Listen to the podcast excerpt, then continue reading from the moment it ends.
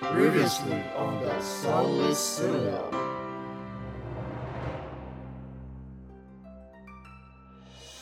Well, if you ever want, uh, I could play you her song.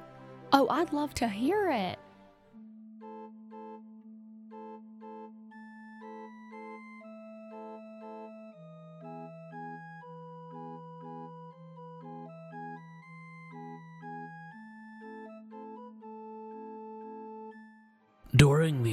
Encounter with the goblins, you seemingly lost control of yourself. It seemed as if something was controlling you. Sometimes my friend will help me and get rid of people who are not friends of Thorn. Meepo is Thorn, and Thorn is Meepo. Meepo is family. So, I think Thorn is family too. Would you two like to play a game? It's a game where we sort of have one person blinded and another person sort of guiding them through the room. All 13 sticks splits, and different little creatures starts to attack you guys. You see the little twig just beside Seeker and starts running to the best of their abilities until it sees a little crack on the wall and just lunges itself into it, leaving the area. Throughout the vastness of the multiverse, there lies a tavern. As you approach its doors, you catch bubbles of laughter that rise and burst into cheers as colorful groups of travelers find comfort in their bonds. As you head inside, the smile of the tavern keeper greets you. They're an otherworldly being with a bluish, corporeal form. They wear attire befitting of an innkeeper, and they have a large, cloudy nebula for hair, speckled with stars, which gently sways with their movement. Welcome to the Storyteller's Tavern, where stories are served like ale and a seat is open for you at every table. Tonight's special is the Sunless Citadel, an epic adventure of high fantasy with notes of friendship, danger, and most importantly, hope. Will our adventure survive to descent into the dungeon? Or is there a darker calamity taking root far from the sun's reach? As soon as like we're calming down from the intensity of combat, Mortis just takes a deep breath and turns towards Thorn. Thank you for the assist, my friend. Yes, yes, sticks should be used to roast marshmallows, not crawl up legs and cut people's up. I must say, I've fought many creatures in my day, but I don't think I've ever seen any manner of life form quite like that. I, I'm just wondering, where, where did they come from? Yes, it is a little bit strange that sort of twig like creatures would be down here in the darkness. Based on their size, I imagine they skidded out from cracks in the ground. Maybe they've got lost. Well, I think that maybe if they hadn't tried to attack us, uh, we we could have helped them out. But since they attacked us, I think I think what we did was, you know, s- self defense. Do you think that maybe these creatures have something to do with the druid? Given what I know about druidic magic, it's entirely possible. Uh, my wife was acquainted with some druids, and from what I know, they do have the power to control natural life, so perhaps this they were sent as some sort of warning. Well, I suppose we won't know till we find this druid, if that's something that we want to do. Seeker, roll for me a history check. Four. Huh, druids. That's cool. You think you have heard of those? Somewhere? Maybe? Oh, yeah, children's stories. That's where you heard of them. And that's all that you know about druids. I, I mean, sure, if we if we were to come across uh, this druid, I suppose, you know, I don't know if we'd really have a choice whether or not we f- we fight them. But ain't druids a myth? Like from from stories that we tell youngins? Believe me, my friend, druids are far from a myth, though they are quite legendary. Ah. and if we do face this so called druid, I do intend to have words with them. Misusing such a sacred power, it's unforgivable. Huh. Well, that's really neat. I I honestly didn't know that they were real. If you'd like, next time we have a chance to sit down, I could tell you some tales of a druid I knew. Methuselah's gonna give Mortis a little cute smile. Wholesome trauma moment. Now, I suppose because Mortis, you're you're a really good person. Uh, I I don't suppose this this druid that you knew was like this this bad one, especially because of what you said about the conversation and words you wanted to have with this other druid for you said misusing sacred path or something. Well, yes, uh, most druids that I've heard of, and well, the one that I met myself, uh, they typically use their powers to support nature and to bring about the betterment of it. Whereas, from what I can tell, this druid seems to be using nature as a destructive weapon. Can I do a history check to recall any ancient lore about druids? Go ahead. Specifically, if there's any songs or poems that Fool's Fortune might have picked up on their travels. Okay. Uh, in that case, do for me with advantage. Could I roll an insight check against Mortis just to see if uh Seeker can glean any more information about like whether Mortis is being completely truthful about the druids? Not because they think he's lying per se, but because sometimes when you're really close with a person, it can lead you to think the better of them. And if, you know, he's wrong about the druids, that could have been like just a thing that he's deciding to not be 100% honest about. I will allow it. Just allow uh, Katya's roll to go first, please. Absolutely. I got an 18. With an 18, you actually have heard stories from Lestry, Sentry Soul, and even some of the other places from the members of Fool's Fortune, uh, being that Iom and even um, Stoppenstein. And you have remembered that a long time ago, you drew a correlation between some of these folk tales, mostly children's stories, where there's always these wise magical users related to nature and that protects nature and they tend to be guides of heroes and protectors of the land and there is a correlation about how the main villain for these mentors these wise people were giants creatures of yore who were strong and bigger than anything else, who could mold the earth with sheer force of will and power. And they protected the land from these creatures, these horrible monsters that were always the antagonists of these children's stories and these folklore, fables almost. You know, ah, I do know a bit about the Druids and their history. Chrysantha was very interested in the lore about giants. So I, I do know that long, long time ago, the Druids actually fought the giants to protect the natural world. It's quite a unique story.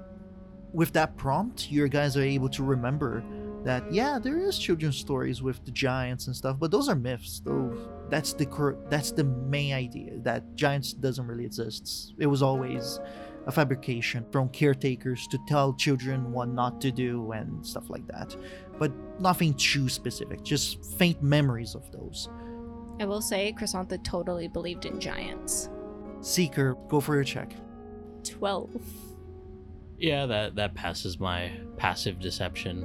Just based on Mortis's body language as he's talking about this person, you you can tell that he definitely had a closer relationship with this druid than he's letting on.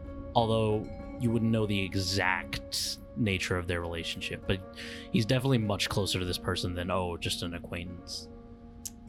So Seeker's gonna kind of like nod towards Mortis, and because, you know, for them, having their closest relationship being their sister, they kind of, in lieu of like a known spouse, they kind of think that like the closest relationship somebody has is with a sibling.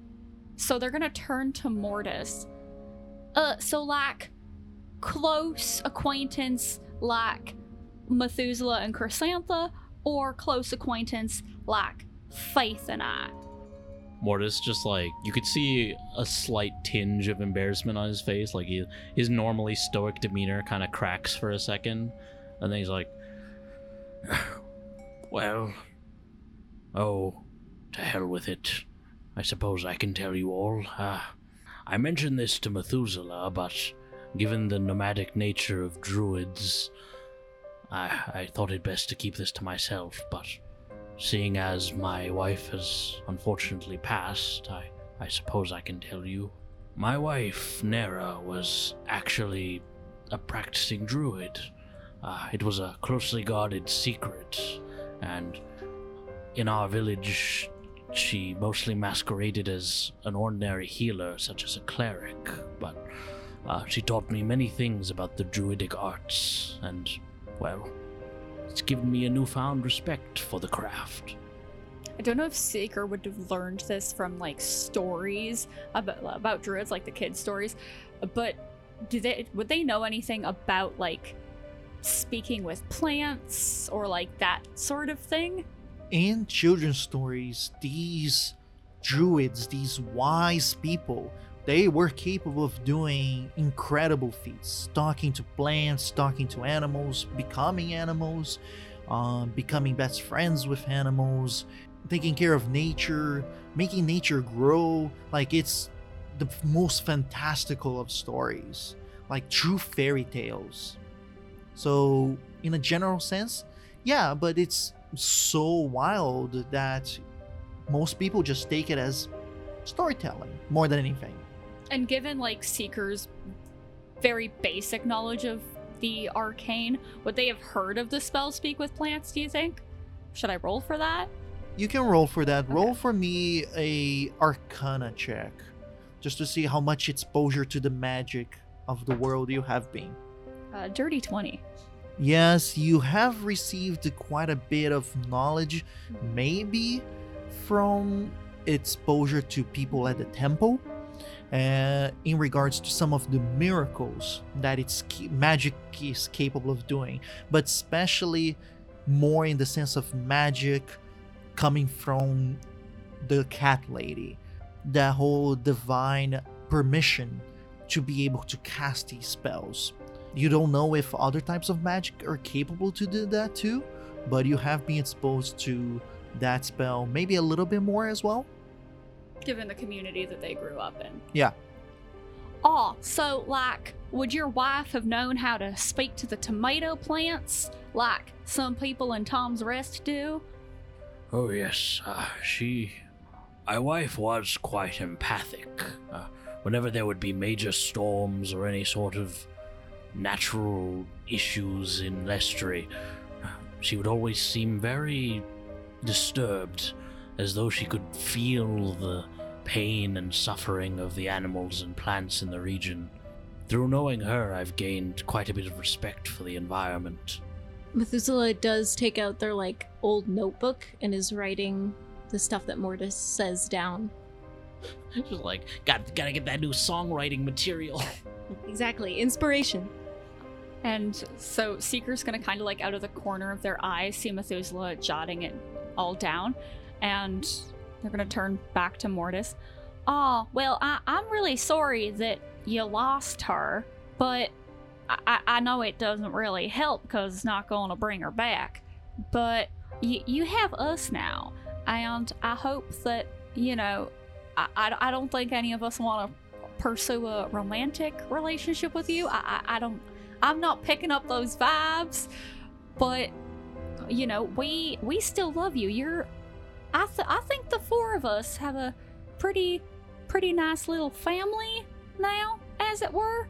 So you you may feel alone, but you're not. And I would have loved to have met Nara, you know, because she's important to you, and you've you've become important to me. Mortis just kind of lets out like a little small grandpa smile, and he puts a hand on Seeker's shoulder. Thank you very much, my friend. Uh, I wish you could have met her as well. Uh, I believe she would have gotten along very well with all of you. Hmm. I never grew up with siblings, but I would consider you and Methuselah some of the closest that I have ever had to that type of relationship. As for Thorn, well, I never considered myself a father, but with the amount of messes I've dragged you out of, you've become something of a son to me. Speaking of Thorn, I'm just like, okay, Dad. about how long would you say this conversation between these three have gone on for?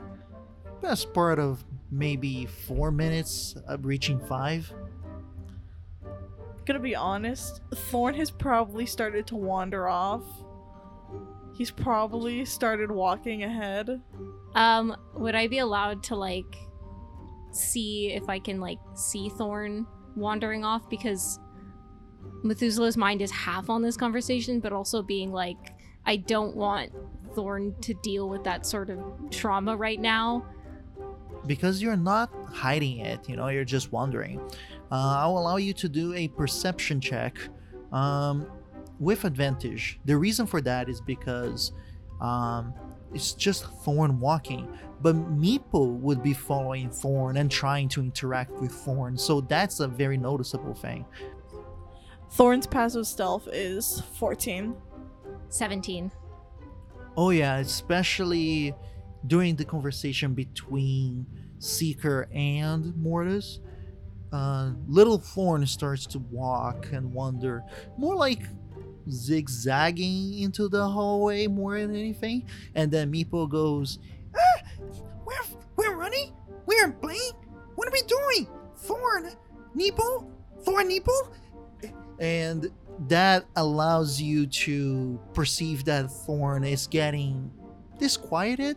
So it's starting to like walk by themselves and stuff. Yeah. I'm gonna notice that and kind of like call out and be like, "Oh, Meepo, Thorn, oh, wait, don't go yet.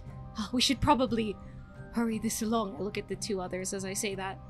Sorry, I just want to point out that, like, in their head, uh, Seeker's kind of thinking that they feel the bond between, like, themselves and Mortis and Methuselah grow because the coolest and most powerful person that they're close to, all of them are dope ass ladies. Like, shout out to Chrysantha, shout out to Faith, shout out to Nara. Like, Yeah, and as I like call that out too, um, I'm gonna kind of go after Thorn and make sure that Thorn doesn't go on to the next room where all the carnage is. Thorn kind of like dramatically like goes over to you.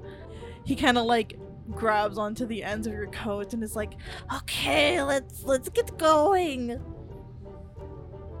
All right, all right. We do have that game we want to play. Yes, yes, Thorn is excited. Or just kind of trudges over and he's like, You got to be a bit more patient, my friend.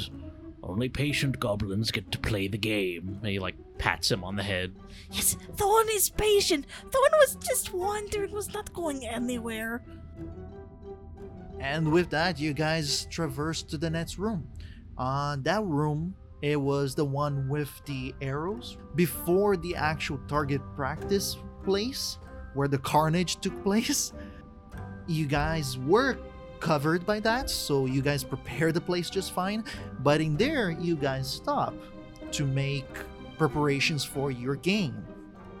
And Methuselah is gonna take out uh, two pieces of decorative cloth from their disguise kit, and is gonna kind of give like one to Thorn and then like one to Meepo, and then is gonna be like, Alright, so the game basically you have to cover your eyes with the blindfold, and then I'll guide you, Thorn, and then Seeker will guide uh, Meepo, and then Mortis will be our judge and look out for who's gets to the next door fastest in the next room.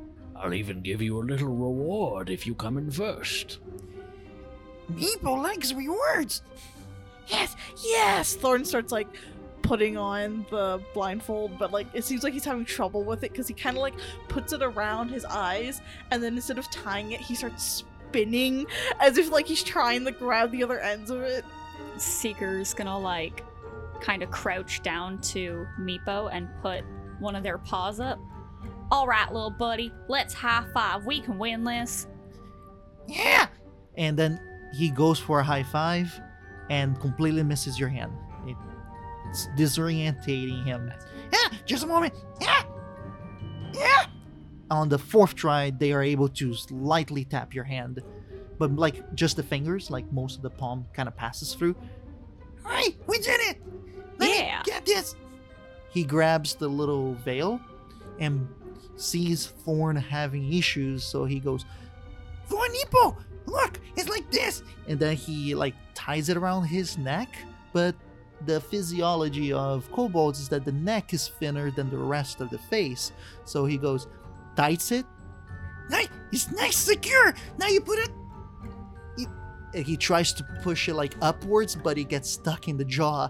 And he, yep, it's a bit more difficult, but. eh." Here, Meepo, let, let me help you. I, I have lots of experience with this, so I, I can help you tie that. Okay. Yes, me and Croissant, we played a game like this uh, a lot. no! Seeker's gonna be like, okay, all right, because again, they play game, they play games that involve things like trust and friendship and things like that all the time with the kids at the temple. So they're like, I know this game, and so they're like, yeah, of course you would play it with somebody that you're close to. Trust me, the game did involve a lot of trust. so yeah, then I'm, I'm gonna help like Meepo and Thorn like properly put it on. So you're able to help both Thorn and Meepo blindfolding them.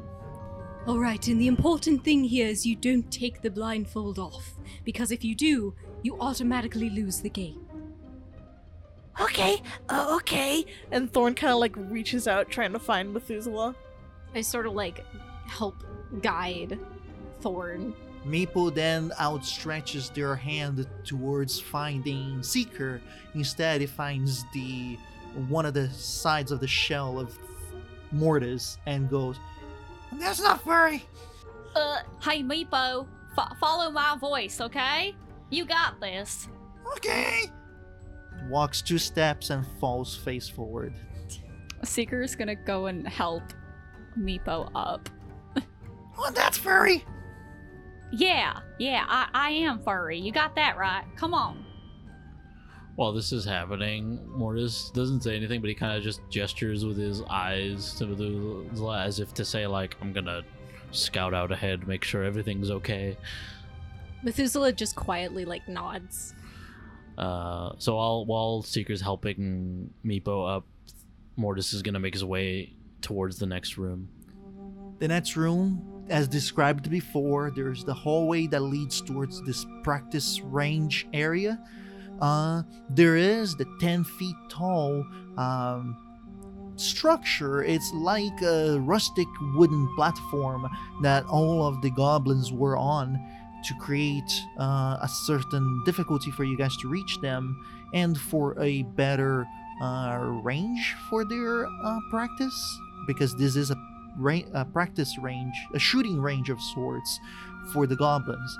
Um, so you see all the carcass, especially with the torch on your hand, you see all the blood-stained walls. Everything is too much for you to be able to clean it, and you also take notice of the door uh, at the left wall going towards the structure at the same level that you are. It's a wall. It's a door that you guys noticed before, but in the middle of the chaos, it was kind of overlooked. Just looking at the path to the door to the next room, um, are there any bodies like very obviously in the way? You only see the one door that was overlooked.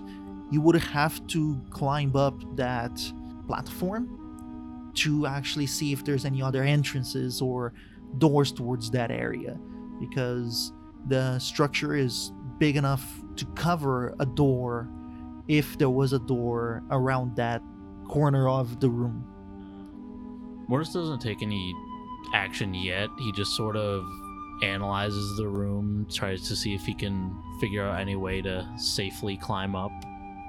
As the platform is made of rustic woods and materials, it's actually quite easy to climb up because it's like tied up boards and planks of wood, so you can get grips and places to have your footing there quite easily. After taking like 20 seconds to look around, Mortis is gonna slowly trudge up and he's gonna try to climb up the the thing. But he is it's important to note he is doing it one-handed because he has he has to hold the torch with his other hand. Yes, sir. Do an athletics check for me. You got your bardic inspiration back, bestie. Hey, thank you, Mortis. Well, I rolled a natural one on climbing. This should end well for me. Hey, Methuselah, play that wah, wah, wah on your hurdy-gurdy. I'm just like, I sense Mortis failing. You go to climb up, but as soon as you put all your weight towards the wall to start climbing up, one of the boards was very poorly fixated onto the rest of the structure and it just comes loose as you put your hand and weight on it, smacks you in the face. You kind of tumble backwards, but you don't fall. You don't actually fall completely. But that smack was a good d4 bludgeoning damage on you. Only two damage. Nothing that will kill you, but ouch. As Mortis gets his footing, he kind of like rubs his leg where he f- tumbled and just like, "Ugh, not my finest moments. And then he quickly confirms that there aren't any bodies directly in the path of the door that's ground level. He's basically given up on the one on the platform, and they're just gonna kind of stoically wait for everyone else to arrive.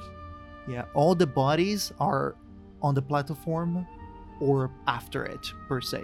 Because all of them were shooting arrows at you guys. There were nobody on the ground floor with you guys.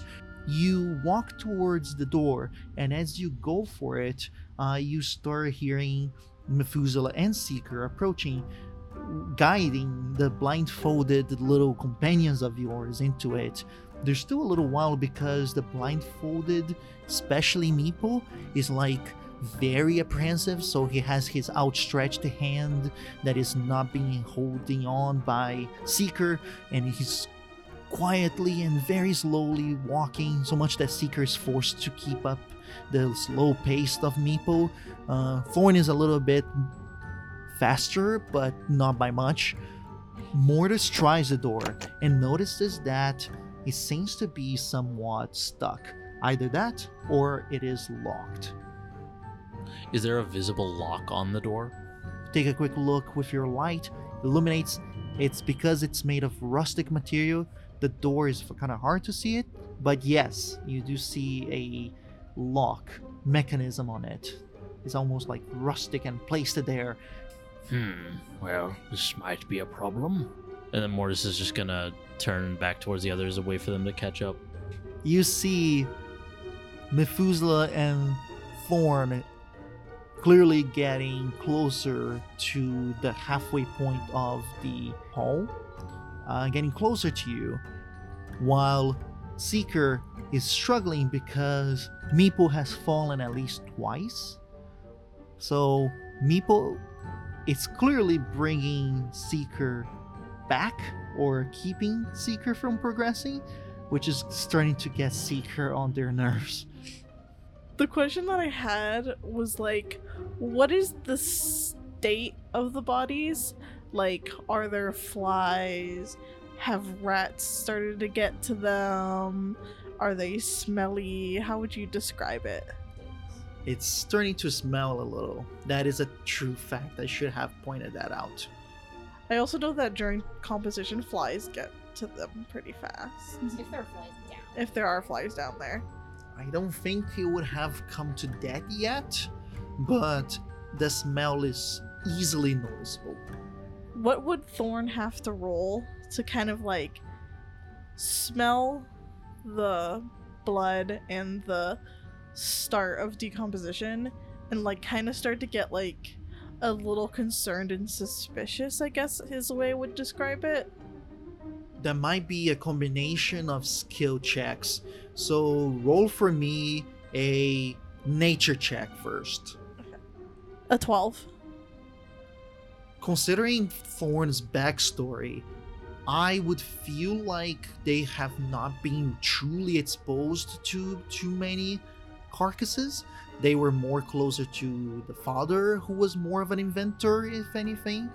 So, although they traversed and would walk and go on strolls and little expeditions of the way, it's not like they were hunting or they were putting themselves in that place for meeting death too much. And after that, it's even less because the Feywild would not have put you in that position. It actually would have done the opposite. Would have done where everything is alive and well for for Thorn. So you start to think about fishes because you have, depending on your past, depending on where your tribe would have positioned themselves, sometimes was by a river, sometimes was by a lake, or maybe by the ocean. And on those moments, you guys would eat fish a lot. So, these distant memories of eating fish and smelling fish that would be kept on the sun for a day or two, you know, floods the memory of Thorn. But it, it just, the curiosity is, why are you with fish in this room? Thorn goes, Oh, what does that smell? It smells like fish. Yes, there's uh dead fish in the room. Roll a insight check with disadvantage because you're right now in, you know, like I don't feel like you have been away from the whole woohoo moment, you know, from your getaway. So I feel like you're a little bit more gullible. You tell me if you if you that's not like nah, I would still think that that's bullshit. I would argue that I think like the fishy smell is like so out of place that Thorn is like really confused. What? And it's not that like he thinks that they're like lying. It's just like it's more so doing insight to detect if there's something off about the statement. Yeah, for sure. Do a normal insight check then. Uh, he got a 14, which is surprisingly good considering I have a minus one insight. I got a 22. The master of deception strikes again. Honestly, getting like proficiency in deception was like the best thing I could have done. I would love to ask Woody how does that work in Thorn's mind? I think in Thorn's mind, he's picturing like dried fish, if that makes sense. Like he's imagining that, oh, like the goblins that are in here, kind of like how we used to do, have probably hung up fish to dry, and that's why it smells. So Thorn kind of goes, Oh, yes, yes, yes. Like hanging up the fishes to dry them for winter. Yes, uh, exactly. Now, uh, we're almost there. So close. You're about to win. Thorn just like starts running forward blindly because he's like, Yes, I'm about to win, yes! I'm right in front of you, so you probably hit me. Yeah, Thorn just like runs forward, but because Methuselah is in front of him, he just kind of like slams into your side and like falls flat on his ass.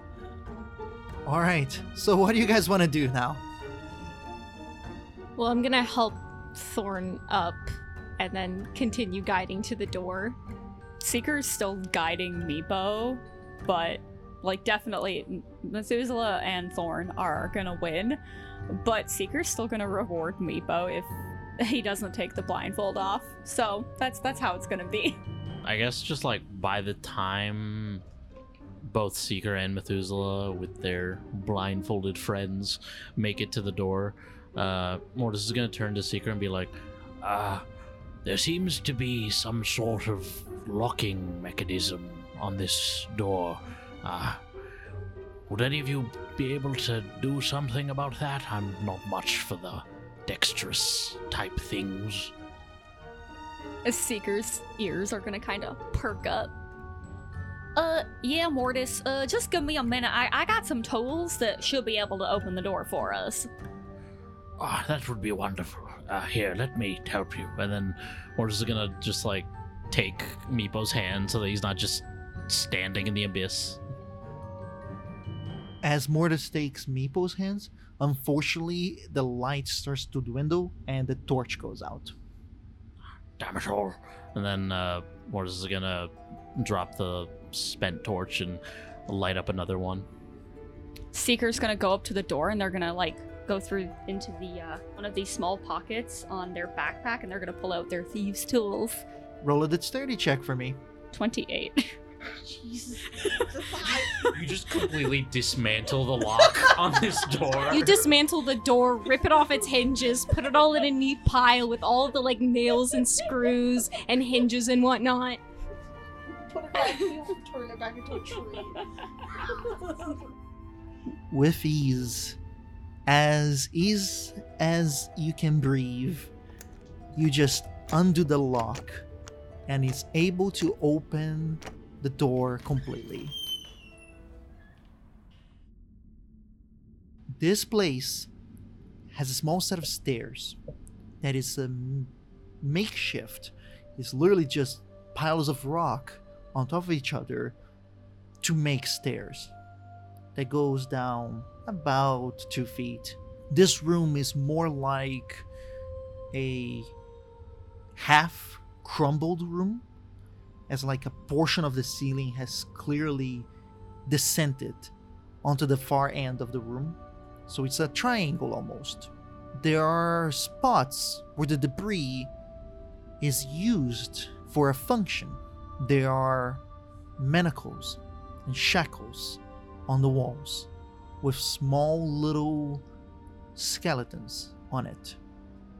And one end, there's clearly some sort of post that was placed there and propped completely solid with another piece of debris where three kobolds are bound to the pole. And there is in one corner a small cage that you guys don't see the occupant of this cage yet. I have a question. I know I wasn't in the like discussion with the kobold leader. Um so I didn't hear the part with this being the Dark Warden's place. Do I recognize the specific room at all?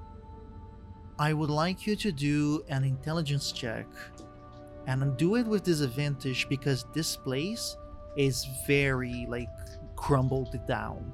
So a lot of its features have been obscured by the debris. I think thematically, I'm going to use knowledge from a past life to boost my check because I feel like that would be relevant. Yeah, do so. Almost had a natural 20, um, but on my disadvantage, I got 19. So I got a 19 and then a 20, but I can't use that, obviously. Seeker is the first one to enter this place. Mortis right behind it, holding Meepo's hand and the torch lighting up the place. When Methuselah reaches the threshold of the door, the flash of the light illuminates enough for you to see yourself in one of those shackles in a long time ago.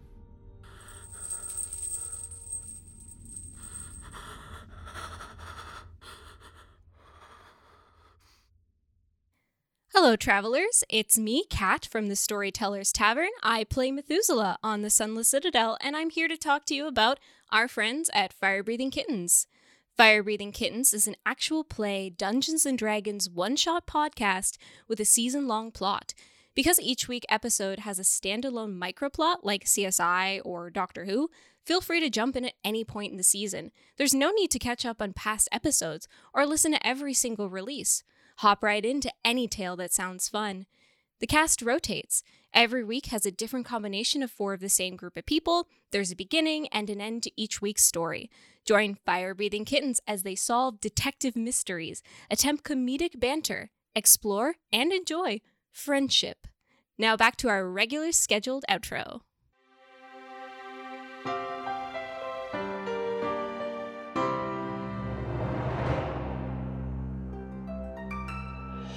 You've reached the end of this episode of The Sunless Citadel.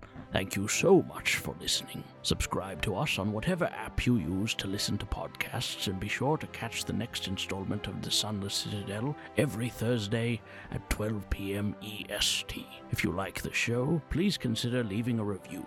It's a small way to show your support that goes a long way. To connect with us, follow our social media accounts, and if you'd like to support us, you can head over to our Patreon to join the conversation, view sneak peeks of our next project, and discover our fantastic bonus content. Our intro score was created by Patrick Corton from Off the Beaten Path musical. The Sunless Citadel can be found in Tales from the Yawning Portal by Wizards of the Coast. The world of Nosso Mondus was created by Pedro Stockler. Thanks again for listening from all of us at the Storyteller's Tavern.